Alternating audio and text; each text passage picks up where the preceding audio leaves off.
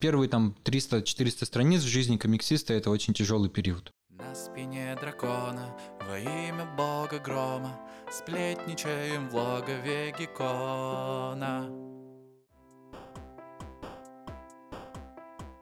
Всем привет! Это Логово Геккона, а я Сергей Сивопляс. Впереди у нас с вами шестой эпизод первого сезона. Я решил, что он должен стать неким чекпоинтом, после которого я пойму, насколько подкаст хорош.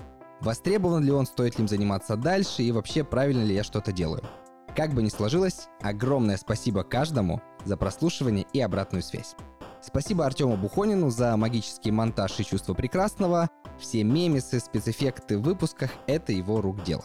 Но я приглашаю вас послушать новый эпизод, в котором я поговорил с Лешей Горбутом, известным иллюстратором и крутейшим художником, о том, как рисовать, получать от этого удовольствие, а еще быть счастливым и при этом востребованным творцом.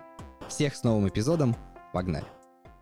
Эй, поясни, кто ты есть Друзья, всем привет! Э, Шестой эпизод подкаста Логово Геккона, и сегодня у меня, наверное, ожидаемый вами гость, мой земляк, талантливый земляк, что немаловажно. Алексей Горбут. Леша, привет. Привет, привет, Сереж, спасибо, что позвал. Да, да, Леша, рад видеть. И для тех, кто не в курсе, кто не понимает, но я думаю, наша аудитория знает Лешу, конечно.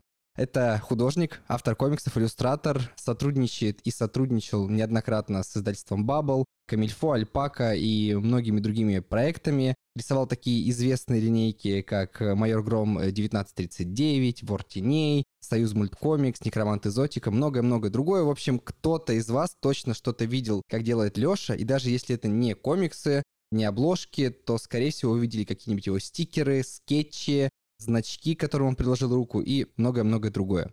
Леш, скажи мне, я понимаю, что сейчас твоя фан-база, наверное, ликует, а в комментариях много таких людей у нас в Геконе, но есть те, кто не в курсе, вот как ты начал вообще рисовать, э, как появился такой автор, как Алексей Горбут? Именно комиксы или вообще рисовать? Давай в целом, и почему ты перешел к комиксам, потому что ты мужчина все-таки взрослый, и я как понимаю, в твоем детстве слово комиксы это было нечто другое, и, скорее всего, может быть, встречалось порицанием, или какими-то оценочными суждениями там от взрослых, или комиксы, картинки рисовать. Ты что, типа, дурак, зачем тебе? Нет, такого, кстати, не было. Это вот сейчас я часто слышу такие высказывания, комиксы там для дебилов, или комиксы считались несерьезными. Возможно, это так было в советском времени, потому что я родился сейчас в Советском Союзе. Но я никогда не слышал такого, что комиксы — это что-то низкое. Лично вот в моем круге взрослых такого не было. Наоборот, меня поддерживали, в принципе. Ну, там были времена, конечно, такие не самые, да, обеспеченные 90-е. И не сказать, что все покупалось. Но достать что-то можно было. Конечно, не было магазинов комиксов, как сейчас не было там магазинов книжных больших, где прямо стенды этих комиксов были, тем более на русском. Но что-то по чуть-чуть, там вот до одноклассников я видел. И, в принципе, учитывая то, что рисовать я начал, вот сколько себя помню, столько там что-то пытался рисовать, ну, все в детстве рисовали. Но у меня было какое-то особое желание, и как-то хотелось там чего-то научиться. Я там учился потихоньку самостоятельно. По ИЗО была пятерка, конечно. Да, была пятерка. Я даже полтора года учился в художке. Такая вот есть у меня тайна. Ну, я жил в Березовском тогда. А почему не закончил? Почему всего два? Ну, там сложная история. Я переехал оттуда в Екатеринбург. И как бы я родился вообще в Екатеринбурге, потом мелкий был, переехали в Березовский, дошел до определенного возраста. Меня не хотели сначала брать по возрасту, потом я поступил там, вот учился один семестр, меня перевели на пятерки, даже на бюджет, Мгм. я все сдал.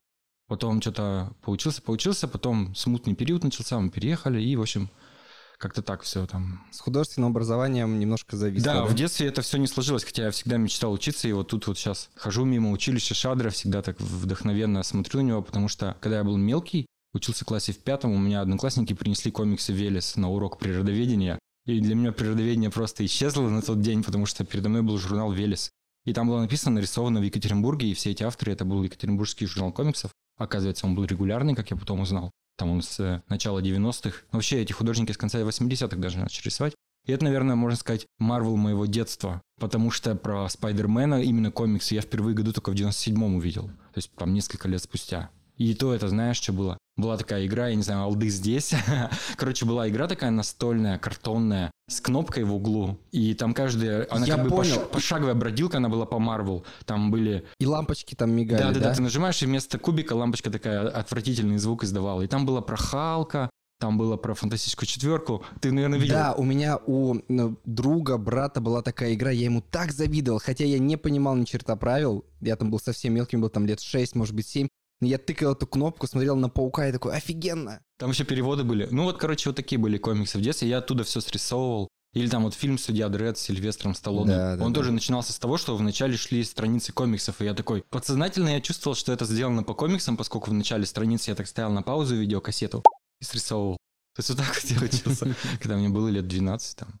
А когда случилась твоя первая какая-то серьезная работа, ну, там, либо которую оценили, либо сказали, Леш, нифига себе, вот это прям круто. Ну вот это все я сейчас рассказывал про детство. Там я пытался, там фильм «Спаун», я что-то рисовал Да. «Спауна», там «Агент Z» выходил у нас в Екатеринбурге, это уже после Велеса. Короче, оттуда все срисовывал. То есть. А вот уже серьезно так, наверное, году в 2014 Это сколько тебе было? Это мне уже было лет 28. Я познакомился с Виталием Оболдиным. Ну, есть у нас такой товарищ в Екатеринбурге, он сейчас, к сожалению, от комиксов немножко отошел, но в свое время, где-то вот в 2014-2015 году, он очень активно принимал участие вот в этом комьюнити екатеринбургском. То он просто случайно на меня вышел и предложил, Леша, говорит, вот мне тебя порекомендовали как любителя-рисователя комиксов, Хотя на тот момент у меня были просто там какие-то картинки рандомные, там, ну или несколько страниц. Ну, то есть не было книжек, естественно, никаких тогда. А он делал школу комиксов и предложил мне там поучаствовать как просто помощник преподавателя, там вот такой вот. И все, и мы как-то с ним так вот заобщались. У него был сюжет сделать, историю одну. Там с горем пополам за год я нарисовал эти 20 страниц. Понял, что у меня что-то получилось. Нет, я еще студентом был, еще там работал, чтобы ну, можно было жить. И я тогда получал второе высшее образование, оно было платное, как бы еще нужно же платить за все. И попутно этот комик сделал, понял, что у меня это получилось. И я его напечатал на принтере таким форматом большим и понял, что это очень круто. Решил сделать еще, еще, еще, сделал несколько самоиздатных комиксов. Потом оказалось, что мой старинный приятель работает в типографии. И я туда пришел, у меня было на тот момент около 100 там, с небольшим страниц комиксов, разных историй. Там было три истории по 20 страниц и еще где-то там страниц 40 просто таких. А про что история? А вот это вот одна была ужасы, такие в стиле Лавкрафта, называется «Замкнутый круг» этот комикс. И потом второй это была баллада о черном Билле. Мгм. Это, короче, Джонни Аларов, такой есть товарищ во Владикавказе. Он мне просто написал ВКонтакте. Тогда еще в 2015 году. Мы с ним давно общались. Но он такой говорит, давай сделаем комикс. Я говорю, а, давай сделаем. Короче, я его нарисовал, там сам сделал буквы, все там покрасил. И все, я говорю, а что дальше с этим делать? Он говорит, ну я не знаю. Я говорю, ну ладно, я тогда напечатаю сам, там 100 копий. И вот я напечатал этот комикс, потом еще были косом бандитки, это чисто я там придумал все. А такой шабутной просто комикс. Короче, получилось вот несколько самоиздатных зинов, и я с этим участвовал на фестивалях. И как-то так получилось, что вот есть еще такая, короче, я рекламирую ВКонтакте. Да, да. Это же наша социальная сеть, да? Короче, в ВКонтакте есть барахолка комиксная, где всякие типы сидят, которые, ну, наши люди комиксные. Вот кто прямо собирает, кто любит зины, кто любит иностранные комиксы. То есть настоящие ценители. У нас такие есть уже в стране, и это радует. Короче, я туда решил выкинуть эти зины. Ну, типа, сам рисовал, сам печатал. Кому надо, вот такая вот там скромная цена, там 150 рублей. И оказалось, что первый, кто купил, был Виталий Терлецкий. А Он тогда был еще главный редактор Камильфо. Сейчас он известная фигура, там вот у него роман «Победитель ласточек». Он много разных классных комиксов делает. сейчас. Ну, он еще шикарный. Человек-феномен, суперпродуктивный наш российский комиксист. И что-то так вот и понеслось, и, по- и как-то вот и некоторые купили, потом я на фестиваль на какой-то их притащил, еще что-то нарисовал. И вот э, потом я съездил в Москву, я тогда как раз вот в эту эпоху где-то в 16 году познакомился с Алексеем Волковым. Такая длинная история, да, у меня? Нет, все классно, мне очень нравится. Вот, Я в- заслушал короче, в это. шестнадцатом году мне пишет Алексей Волков где-то вот или в конце лета, начале осени и говорит, а клево, а давай делать комиксы, типа, я сейчас только женюсь, и мы начнем делать. Я говорю, ну классно, да, давай. А я тогда уже знал про Волкова, потому что где-то вот буквально год до этого ко мне в руки попали комиксы «Доктор Люцит». Это были такие самоиздатные комиксы, с комикс-антологии причем, они мне дико понравились. Там были клевые художники, клевые истории. Впоследствии я с некоторыми художниками сейчас знаком даже, и я очень рад этому. Я думал, сейчас будем доктор Люцида делать. А он говорит, а мы будем делать совсем новое. Это называется «Победитель невозможного». И, в общем, «Победитель невозможного» вышли в 17 году. Это вот самая первая моя официальная книга. все, ответил. С этого, можно сказать, все и началось. С 17 года. Слушай, ну ты долго к этому шел, и вот смотри, ты говоришь, 28 лет, э, какие-то прям первые успешные шаги. А что ж ты до этого-то делал? Ну, то есть вот в плане, чем ты на жизнь зарабатывал? Что у тебя я интересного интерьеры. Это как? Это так, я, у меня первое образование философский факультет, я учился на философском.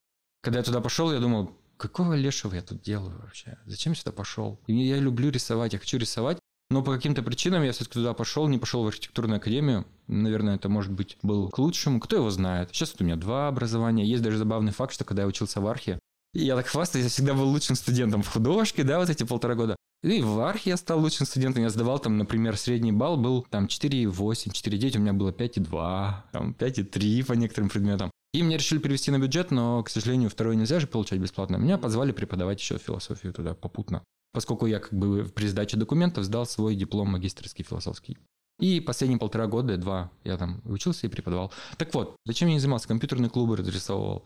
Всякие там картины, бани, там ослик у водопоя рисовал, двухметровая картина в бане, там, знаешь. Я тебе могу перечислять, там у меня история, потом тебе за Давай кадром такое расскажу. Давай самое кринжовое, что можно В рассказать. эфире, да, можно? В эфире, да, самое кринжовое. Ну ладно, нет, ну ладно, не кринжовое. Самое, наверное, такое повлиявшее на меня, я где-то в течение трех с половиной, почти четырех месяцев работал с одним художником, очень взрослым, ему там сейчас, наверное, уже под 60. Мы ездили на Тавату и расписывали коттедж одного очень э, такого влиятельного дяденьки. И это был бассейн, где прям фреска с декоративной штукатуркой, маслом, и там вот такие вот орнаментальные декоративной штукатуркой виноградинки по периметру. А денег-то Вот. хоть хорошо платили? Ну, нормально, да. а чё. можешь сейчас сказать? Сколько? цифру? Да, сколько тогда? Я потом за кадром скажу тебе. Ладно. Сейчас не буду говорить. Вот. Ну и чем вот таким вот вещами занимался? Какие картинки рисовал, портреты, даже шаржи. Короче, всегда что-то рисовал. И дизайн, логотипы. Вот я когда... Я же на графического дизайнера учился. То есть я как только узнал, что такое есть иллюстратор, и что Corel Draw не обязательно вообще, я сразу удалил Corel Draw, я начал пользоваться Adobe иллюстратором, Photoshop, и все, я начал делать логотипы, начал делать всякие штуки. Даже есть у меня прикол такой одно время, ну, я еще обложки для музыкантов рисовал. Причем есть Кто обложки самый классный музыкант, которым ты рисовал? которым я рисовал, это, короче, Kokane такой есть. Вот точно знаешь, Kurupt. Это, не это, знаю. короче, хип-хоп, рэпер, исполнители с West Coast, то есть вот с территории Калифорнии. Офигеть. Да, прикинь, это было просто невероятно. Просто когда я был мелкий, там еще в 90-х, ну все же там слушали рэп немножко, тогда был Тупак там популярный. И вот эти вот Snoop Dogg. И на кассетах, у меня были кассеты, там Snoop Dogg, и там feat Kurupt, например, было. И я в детстве знал, кто такой Kurupt. И тут мне выпадает шанс нарисовать для Kurupt обложку. Я такой, ха конечно.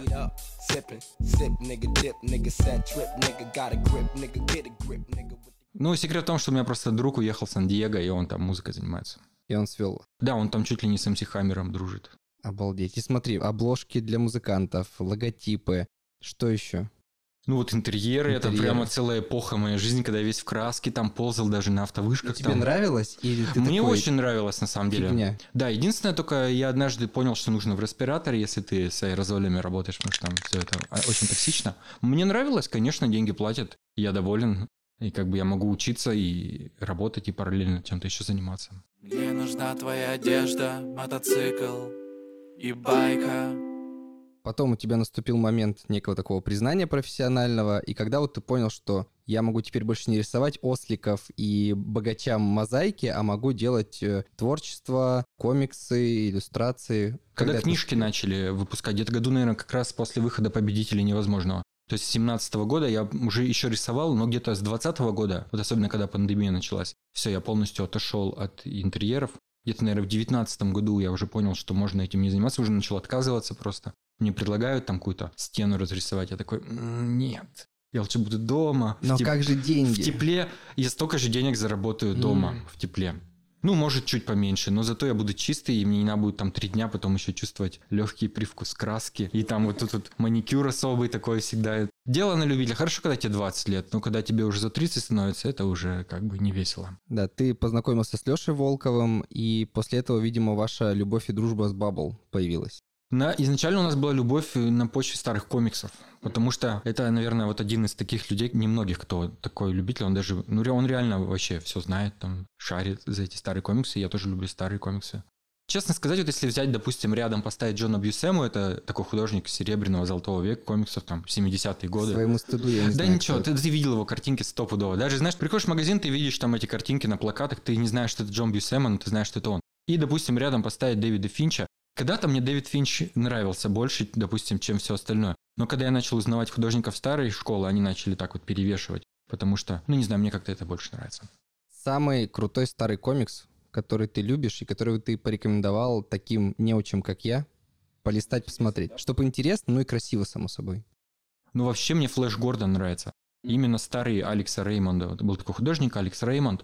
Он где-то примерно с конца 30-х начал выходить, и вот всю Вторую мировую вот это вот он выпускался, потом после войны еще выходил, потом уже другие художники. Но Флэш Гордон это прямо такой эталон с точки зрения рисунка. С точки зрения текста он немножко сейчас, конечно, тяжело идет. Но он сейчас в мемах везде. Флэш Гордон? Да. Серьезно? Ну да, он есть в мемчиках, насколько я знаю. Вот многие путают Флэша Гордона и Флэша, персонажей DC Comics. Нет, я именно Флэш Гордон. э, Скелетор, это же там? Нет, это He-Man. А, я такой Это гораздо вообще. позже. Ужас. Ты чё? He-Man это 80-е. Ага. Там он, причем, своя история. Но он Не то- буду это вырезать, пусть все знают, что я Да нормально, да блин, я сам ничего не... Иногда не знаю, общаешь такой, да ладно, да ты что, да что это такое? Все время что-то надо узнавать.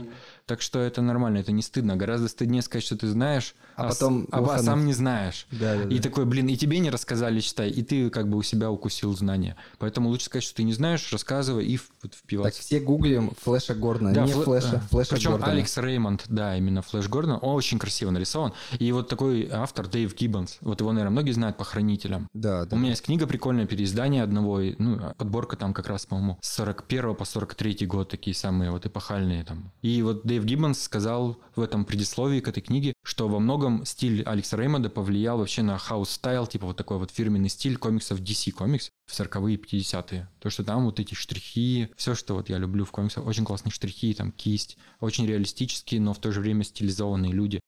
Ну, прям вау. Вопрос со звездочкой. Раз ты заговорил про хранителей, там про DC, про старую школу, а как ты относишься к экранизациям, в том числе условных хранителей? Да, супер. Вообще экранизации, они, по-моему, выполняют роль популяризаторскую. И вот Рома из Good Comics, и мы с ним уже тоже знакомы там с, э, наверное, 15 года. Он все время раньше говорил, выходит Дэдпул, сразу продажи комиксов Дэдпул вырастают. Как говорил вожатый Кевин, все бывает первый раз, сынок. Выходит там Спайдермен новый, сразу продажи вырастают. Поэтому супер вообще, люди узнают.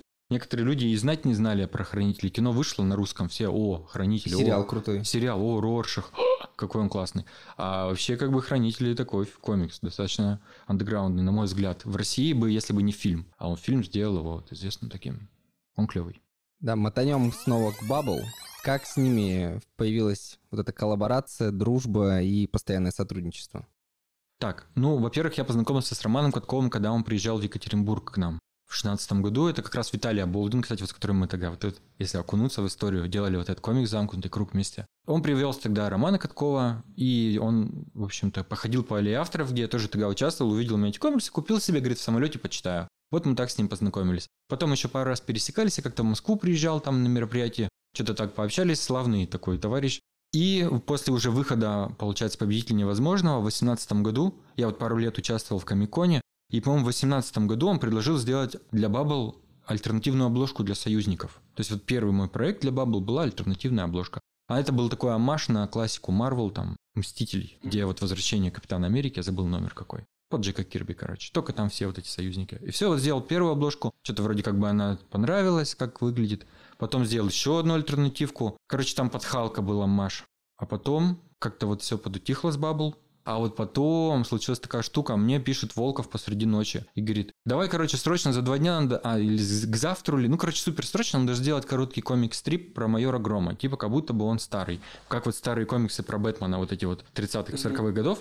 Я быстренько накидал, все нарисовал, там леттеринг, все, короче, сам сделал. И у них была такая приколюха, что они хотели какой-то... Постоянно же Bubble какой-то интерактив, там с аудиторией что-то экспериментируют. И была история, 4000 лайков, и будет продолжение этого стриpa. Угу. Ну, там 4000 не набралось, там что-то 2 или что-то 3, ну, вот наковырябались с горем пополам. Вот, и подутихло это все. Проходит там буквально несколько месяцев. Тогда вот мы с Волком делать уже начали «Вора теней». Это уже после второго тома «Победитель невозможно». Мы решили, что «Победители» реально нишевая штука, и очень плохо продавались. Ну, их просто тяжело читать. Но для ценителей. Они для таких ценителей, кто вот все отсылки понимает, это просто комикс, отсылка на отсылки, в отсылке и отсылкой погоняет. Знаешь, Пасхалочная отсылок. пасхалка. Мир отсылок, я бы назвал вот так вот. И, короче, начали делать вор теней, а вот вор теней это нечто уже прикольно получалось. Я еще красить научился как раз тогда, по олдскульному.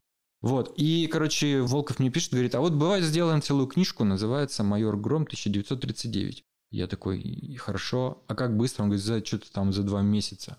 Я такой, хо-хо, ну давай. И за два месяца вот мы с ним забабахали эту книгу. И вот это, наверное, был первый такой вот большой комикс для Бабл, который оказался очень даже... Вот он до сих пор переиздается. Да, я знаю. И постоянно ребята возят на фесты и постоянно покупают. Его постоянно покупают. И у него еще разные обложки там. Ну, бывает, они допечатывают со старой обложкой, но они стараются. Там уже штук 10 этих обложек вышло. И, наверное, это самая такая до сих пор вот продаваемая книжка, которую для Бабл делал. Давай про вора. Я знаю, что ты невероятно его любишь. Ну, как я, судя по тому, насколько ты о нем с любовью говоришь, и как у тебя много разных элементов, стикеров с ним, каких-то скетчей, посты в Инстаграме. Я прям вижу, как ты периодически что-то про него постишь. Почему тобой так любим этот комикс? Чем ты вдохновлялся, когда подбирал стилистику, там, цвета и вообще вот весь фирменный стиль вора? Мне он так нравится, потому что на нем я научился чему-то. То есть, если взять победитель невозможного, там я еще пробовал. Там как-то, ну, не уверенно, потому что первые там 300-400 страниц в жизни комиксиста – это очень тяжелый период. А вот победитель невозможного как раз попали вот в эти первые 500 страниц. А вор теней пришелся уже где-то, наверное, вот в 700 туда вот он пошел. Как бы, во-первых, я там узнал что-то, как можно делать ретро-эффекты. И начал с этим баловаться активно. Во-вторых, я какие-то новые инструменты нашел для потому что я на бумаге же рисую в основном. И там это кисти всякие, и вот этих штрихов, чтобы достичь тоже. Плюс он не про команду, как бы все равно в Ортине это в Ортине. Он изначально назывался «Пестрая банда». Но когда Волков мне прислал такое название, я говорю, «М, может, что-нибудь покороче это будет «Пестрая банда». Нас на графическом дизайне учили в ID, когда вы делаешь идентику, должно быть так, что вот нейминг должен быть такой, что вот... Да, как будто бы мама кричит там «Вася, кушать!» Вот так вот, знаешь? Вор теней. Вор теней, а вот победителей невозможно, вот это как бы сложновато это, или там пестрая банда, вот, ну, немножко как бы, так, вот сложно произносить, а вот вор теней, и там и вор как бы какой-то, и тень, и как-то вот близко, мне кажется, русскому народу какая-то тень там, опять же, мистическая. В общем, мне нравится. И вот эта маска у него клевая. А почему ты до сих пор на бумаге рисуешь? Ну, это олдскульно, круто, Почти до сих пор. Я начал пробовать все-таки рисовать в диджитале, полностью line. Мне казалось, что невозможно имитировать именно контуры, вот эти туши, вот старые эффекты и все такое. Но современные технологии, а особенно программа Procreate на iPad способна вообще. Главное кисти. То есть понятно, что я попробовал все стандартные кисти, не то. Да, они прикольные, они клевые, ими можно что-то сделать, но то, что я хочу, то, что я научился делать за эти там 4-5 лет за последнее время на бумаге, не получается. Но найдя, в, общем-то, это бесплатно, можно на форумах самого даже сайта Procreate найти все это, скачать. Очень классно, но там, конечно, нужно разбираться.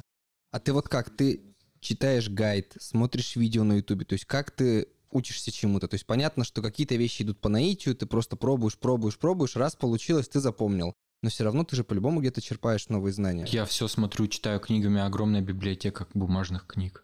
Просто шкафы вот так стоят. И там не только комиксы. У меня книги двух типов. Ну ладно, трех. Художественная литература – это, наверное, вот чуть-чуть. Второй тип – это побольше, это комиксы. А третий тип – это книги по искусству и книги «Как рисовать».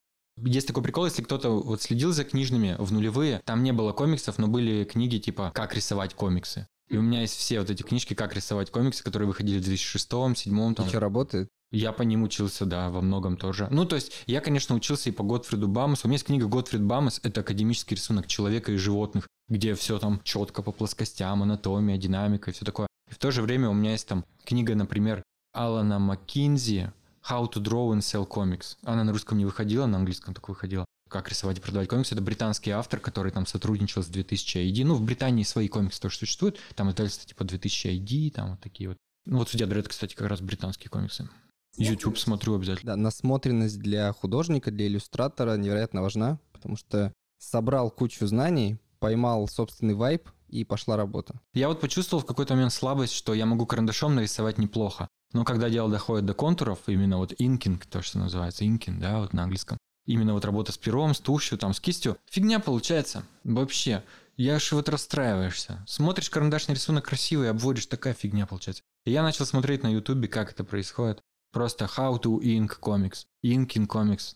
Просто месяц сидел каждый вечер, смотрел. И все поменялось. Я узнал что-то, и тут уже дело практики. Сидишь, сидишь, постоянно приходишь, там вот, я недавно был в дирижабле, минутка рекламы, кстати, и там есть такой отдел, ну там же бутики, да, бутик, называется «Мир тетрадей». Вот просто я захожу в мир тетрадей и начинаю тырить, о, тут какие-то брашпены новые, хочу такой брашпен. Что такое брашпен? А это как, как маркер, только на кончике кисточка. Мгм. То есть такие одноразовые кисточки, как маркеры, но с мягким кончиком. И они бывают полностью как кисточка, а бывают такие как бы вот пластичные кончики. Он вроде бы как маркер, но ты на него давишь, он сильнее расширяет линию или либо сужает. То есть они всякие бывают. Например, недавно продавались э, в лавке художника были классные какие-то китайские за 50 рублей. Но вот где-то в феврале, в марте они просто исчезли, но я нашел их на Алиэкспрессе, еще дешевле. То есть нужно быть готовым к тому, что ты только найдешь какой-то прикольный инструмент, он бах, исчезает из продажи. Поэтому вот у меня дома залежи. Ко мне как-то пришел товарищ помочь там с компом чуть-чуть почистить, починить, и он такой говорит, ха-ха, у тебя дома как в констоварном магазине. Ну, дома там на столе, там просто коровки стоят. Гиганы вперед!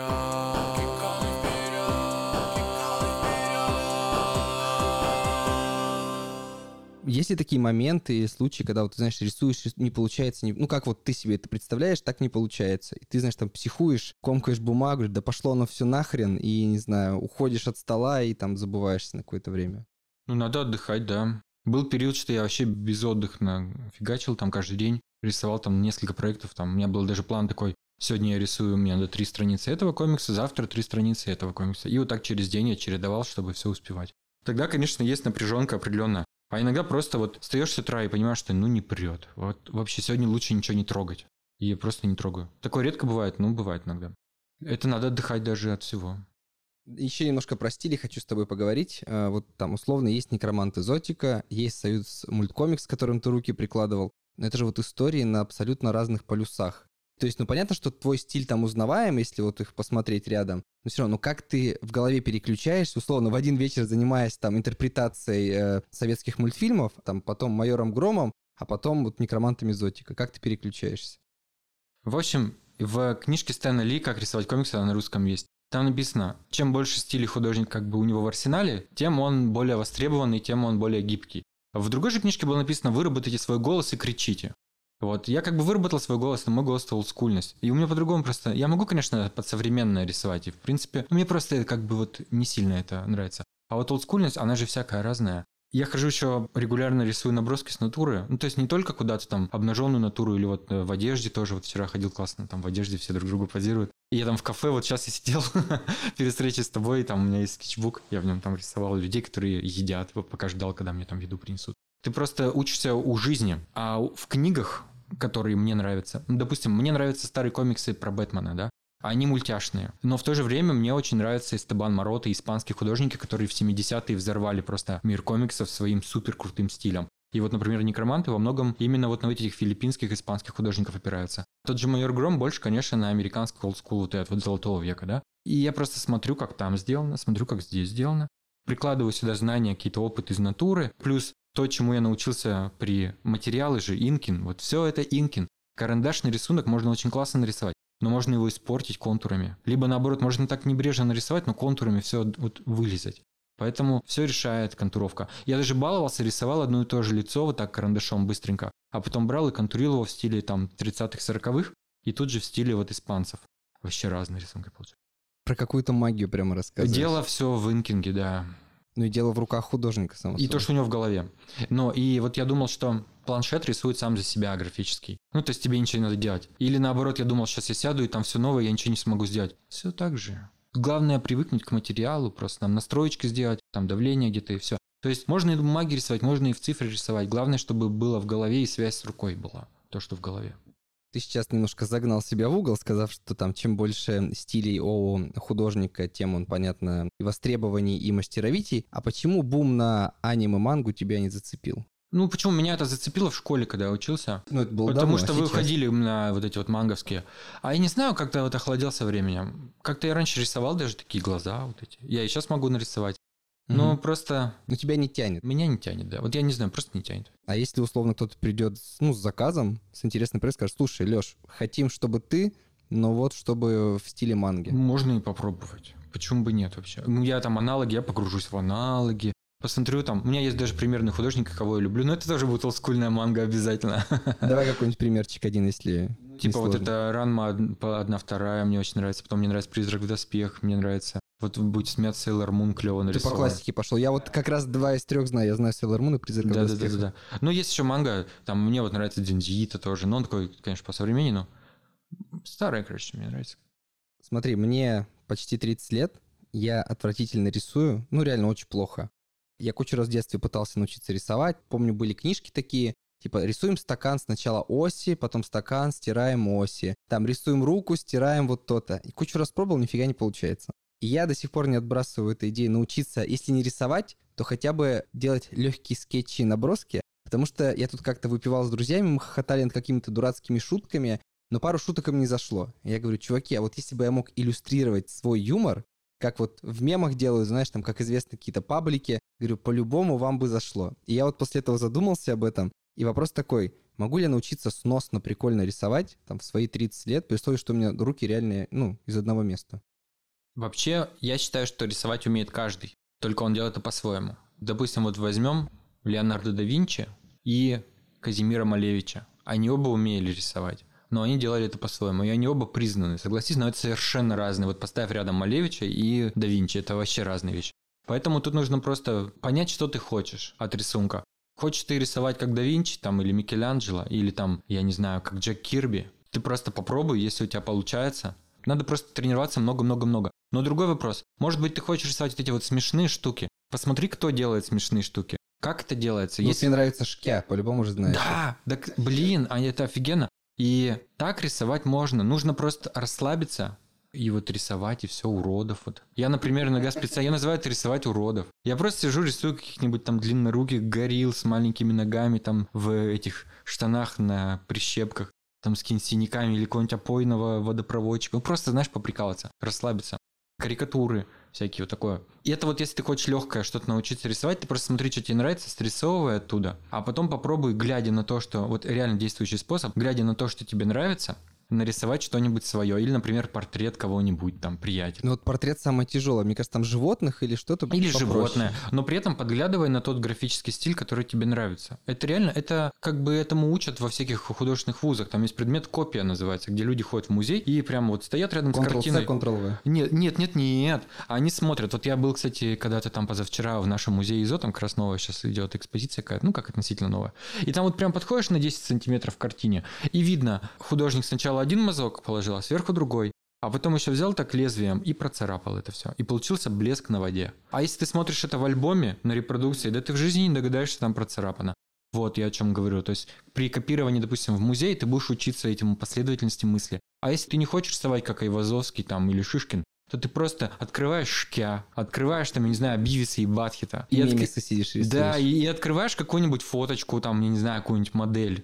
И сидишь и пытаешься эту модель нарисовать в стиле Шка и Бивиса и Батхита. Просто пытаешься понять, как линия идет и все такое. И при этом рисуешь не просто карандашом, а каким-нибудь брашпеном там и все такое. Или вообще на планшете. Там реально можно даже не уметь особо рисовать. Вот э, я не знаю, я просто недавно для себя открыл этот Procreate, и у меня просто мир перевернулся. Там есть такая функция Streamline, где ты можешь вот так вот его вытянуть до конца. Ты ведешь кривую линию, а он ее сглаживает. Ого. Ты берешь какую-нибудь кисть, ты просто проводишь линию и уже красиво. Ну, то есть техника помогает. Конечно, ты на планшете можешь создавать роскошные вещи.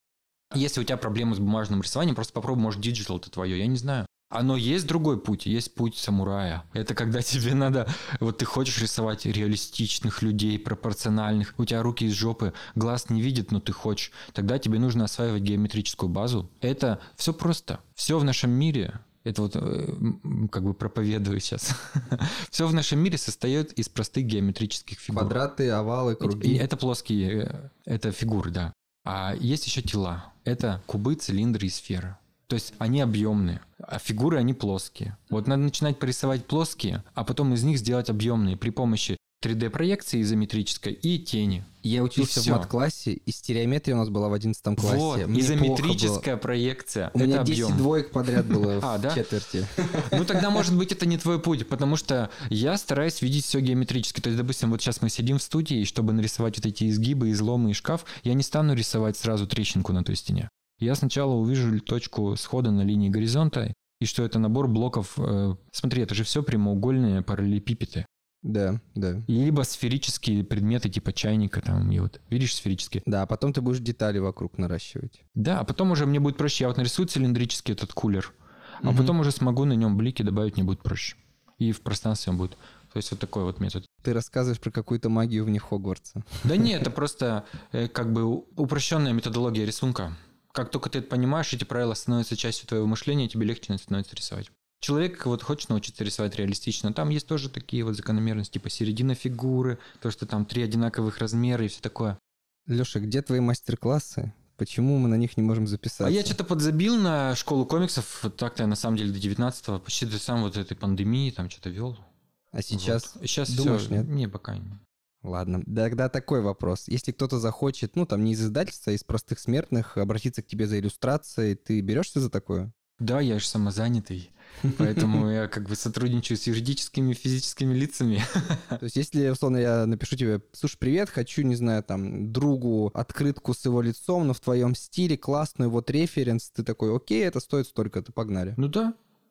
Класс. Примерно так. Ну, и это все зависит от занятости, конечно. Поэтому, если я, допустим, мне нужно до конца недели там дорисовать комикс, я понимаю, что, ну, вот у меня расчет времени только, то либо на следующую неделю, да, либо там через месяц. Иногда бывает такое, допустим, когда Грома рисовал, там в течение двух месяцев мне предлагали, я просто говорил, ребята, извините, не вариант. Потому что у меня по часам было расписано. Жесть день. какая. Погнали по коротким вопросам. Что отличает хорошего художника-иллюстратора от плохого? Нет разницы, мне кажется. Смотря вот что значит хороший. Ну, типа, знаешь, кто халтурит, Это кто субъективно все. Блин, мне кажется, все равны и одинаковы в современном вот этом пост-постмодернистическом мире. То есть сказать, что я художник, я так вижу, это будет уместно. Да, иногда я вижу корявые картинки набирают больше лайков, чем суперреалистичные, поэтому тут ничего нельзя сказать. Комикс, который должен прочесть каждый, но вор теней нельзя говорить. Некромант изотика. Ты читер. А, твой любимый мультфильм? Майор Пронин. Опа. Ну-ка давай для зумеров. А еще есть Капитан Пронин, и еще Капитан Пронин в космосе. Но это он э, получил повышение по службе. Это мультфильм из 90-х, такой забавный просто. Не знаю, насколько он сейчас смотрительный будет современной молодежи, но он забавный. Окей. Э, Какие ближайшие проекты с твоими иллюстрациями нам стоит ждать или брать? Прямо сегодня стартовал комикс, куда вот я рисовал, называется «Инок. Наследие». Там три истории, и вот одну из них я рисовал про древнерусского инока. Это бабловский комикс. Это прям супер свежий, по-моему, старт сегодня как раз был. Да, мы сейчас записываемся в середине октября, поэтому э, к моменту выхода вы 100% сможете найти этот выпуск. Что еще, кроме Bubble? Кроме Баббл, это «Кольцо тьмы», «Эльфийский клинок», первый том, это комикс-адаптация первой части книжки Ника Перумова, это такой вот наш писатель российский, который еще тоже в 90-х начал писать, и вот сейчас начал выходить цикл адаптаций. Тоже книжка вышла буквально где-то пару-тройку недель назад. Видел у тебя сторис, там хоббиты, волшебники, все вот это. Да, да, да, там вот это обитание 300 лет спустя после кольца. Но на самом деле это такая достаточно неоднозначная штука, потому что мир разделился на две части. Кому-то очень нравится Перумов, кому-то он очень не нравится. Кто-то считает это фанфик и типа вольное продолжение «Властелина кольца», фу-фу-фу, а кто-то наоборот, вау, это круто, мне так нравится, мое Средиземье именно такое. Поэтому я считаю, каждый имеет право на свое мнение, и только читатели могут Оценить. оценить, да. Как не словить звезду, когда ты в осознанном возрасте, зрелом, становишься признанным мастером? Давай так, чтобы без громких эпитетов признанным мастером. Как? Я за себя не могу сказать, что я уже там стал каким-то мастером, но мне кажется, надо просто попроще быть и не зазнаваться, во-первых, и всегда знать, что есть кто-то круче тебя. И я же вижу, как люди рисовали раньше. Среди моих любимых художников те, к сожалению, которых уже нет в живых, но я вижу, что а как они делали. И до этого еще далеко, во-первых. Надо всегда стремиться. А во-вторых, все же от человека зависит, мне кажется. Некоторые ничего не добившись ходят. Ловят звезду. Да-да-да, поэтому ну, такой вопрос. Кто круче, хоббиты или гномы? Гномы. Почему? А они более такие, это... Ну, круче в смысле, Ну, просто в твоем. Вот а, круче, в, как в моем как? Ну, мне кажется, гномы, они, во-первых, такие все разные бывают. А хоббиты, они, у них там репа и грядки, и все, и какие-то там пони и прочее. Ну, вот чисто по опыту рисования, да. А гномы, они там и руду, и оружие, и всякие у них там кланы, их так много, они такие разные, такие боевые. Ну, клевые гномы. Кто сильнее, Игорь Гром или Петр Таиров? Петр Таиров, конечно, он же маг и волшебник, чародей. Когда стоит ждать э, закуса батла битвы? Вот это не знаю вообще. Сейчас сложно все о чем-то говорить. Это, же, знаешь, было бы как Черный Адам и Супермен, что-нибудь такое. По уровню противостояния. Я вот бы и сказал, да нельзя ничего сказать. Ладно, тогда не говори. Можно ли комфортно жить, зарабатывая иллюстрациями и рисованием в 22 году? Ну, если много делать, то можно, да. Но для этого нужно делать. И давай напоследок, что пожелаешь всем молодым художникам, иллюстраторам, которые воодушевлены тобой, другими ребятами талантливыми и хотят быть, ну если не как вы, то хотя бы поучаствовать в таких же классных проектах, как ты. Ну, учиться делать, учиться делать, учиться делать, и делать, и делать, и делать, и учиться делать, и учиться на своих ошибках, вдохновляться и еще раз делать. Четыре раза Леша сказал делать, пять раз Леша сказал учиться, запоминаем И вдохновляться еще. и вдохновлять. И отдыхать иногда. Потому что ко мне иногда подходят и говорят, а как вот делать комиксы? Надо их просто брать и делать. Кайф. Леш, спасибо, было очень интересно. Пожалуйста, Сережа, спасибо, что позвал. Алексей Горбут, Сергей Севопляс, Логово Геккона. На спине дракона во имя бога грома Сплетничаем в логове ти-дин.